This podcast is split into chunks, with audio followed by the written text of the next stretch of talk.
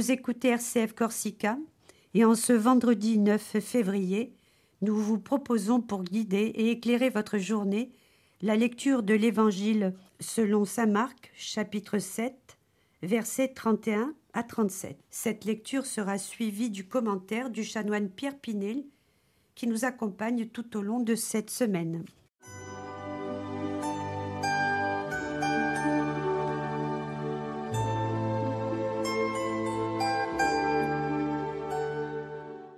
En ce temps-là, Jésus quitta le territoire de Tyr. Passant par Sidon, il prit la direction de la mer de Galilée et alla en plein territoire de la Décapole. Des gens lui amènent un sourd qui avait aussi de la difficulté à parler, et suppliant Jésus de poser la main sur lui. Jésus l'emmena à l'écart, loin de la foule, lui mit les doigts dans les oreilles, et avec sa salive lui toucha la langue. Puis, les yeux levés au ciel, il soupira et lui dit Ephata, c'est-à-dire ouvre-toi.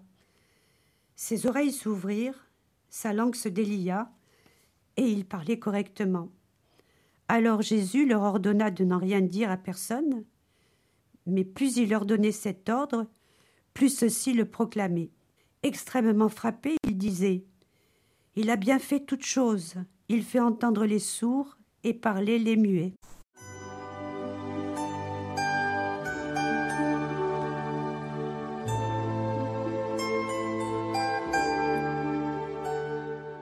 Jésus se trouve dans le territoire de la Décapole, où il avait déjà guéri un possédé par les démons, en Marc 5, 1, 20.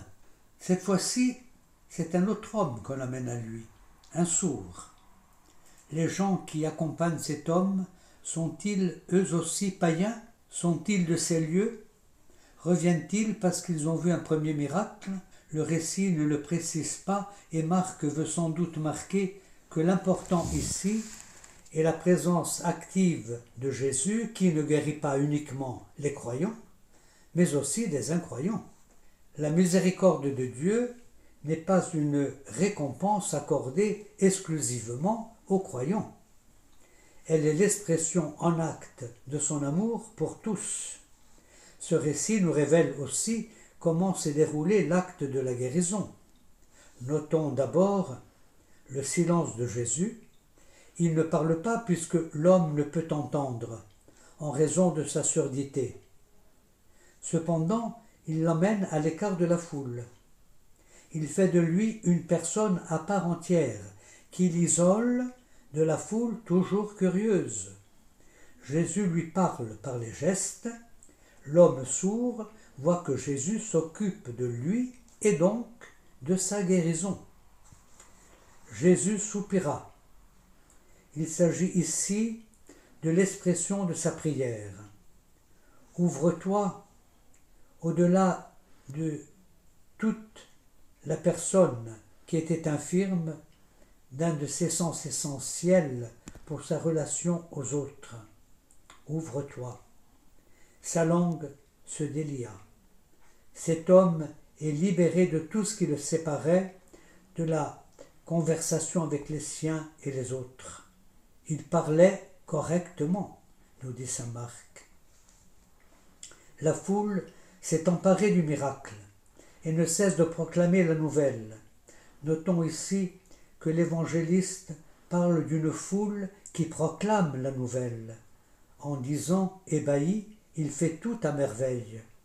Il fait même entendre les sourds et parler les muets au-delà de l'annonce du prophète Isaïe que cette foule ne connaît pas spécialement, et qui dit Alors les yeux des aveugles verront, et les oreilles des sourds s'ouvriront, alors le boiteux bondira comme un cerf, et la bouche du muet criera de joie. La foule, néanmoins, sait ce jour-là reconnaître qu'un homme de Dieu l'a visité. Ce récit, au prime abord facile à comprendre, n'en est pas moins vecteur d'une invitation à être attentif aujourd'hui à l'agir du Seigneur dans la vie de nos frères et sœurs en humanité et en nous-mêmes aussi. Qui peut affirmer qu'il entend parfaitement ce que le Seigneur lui dit le dimanche au cours de la liturgie de la parole de Dieu?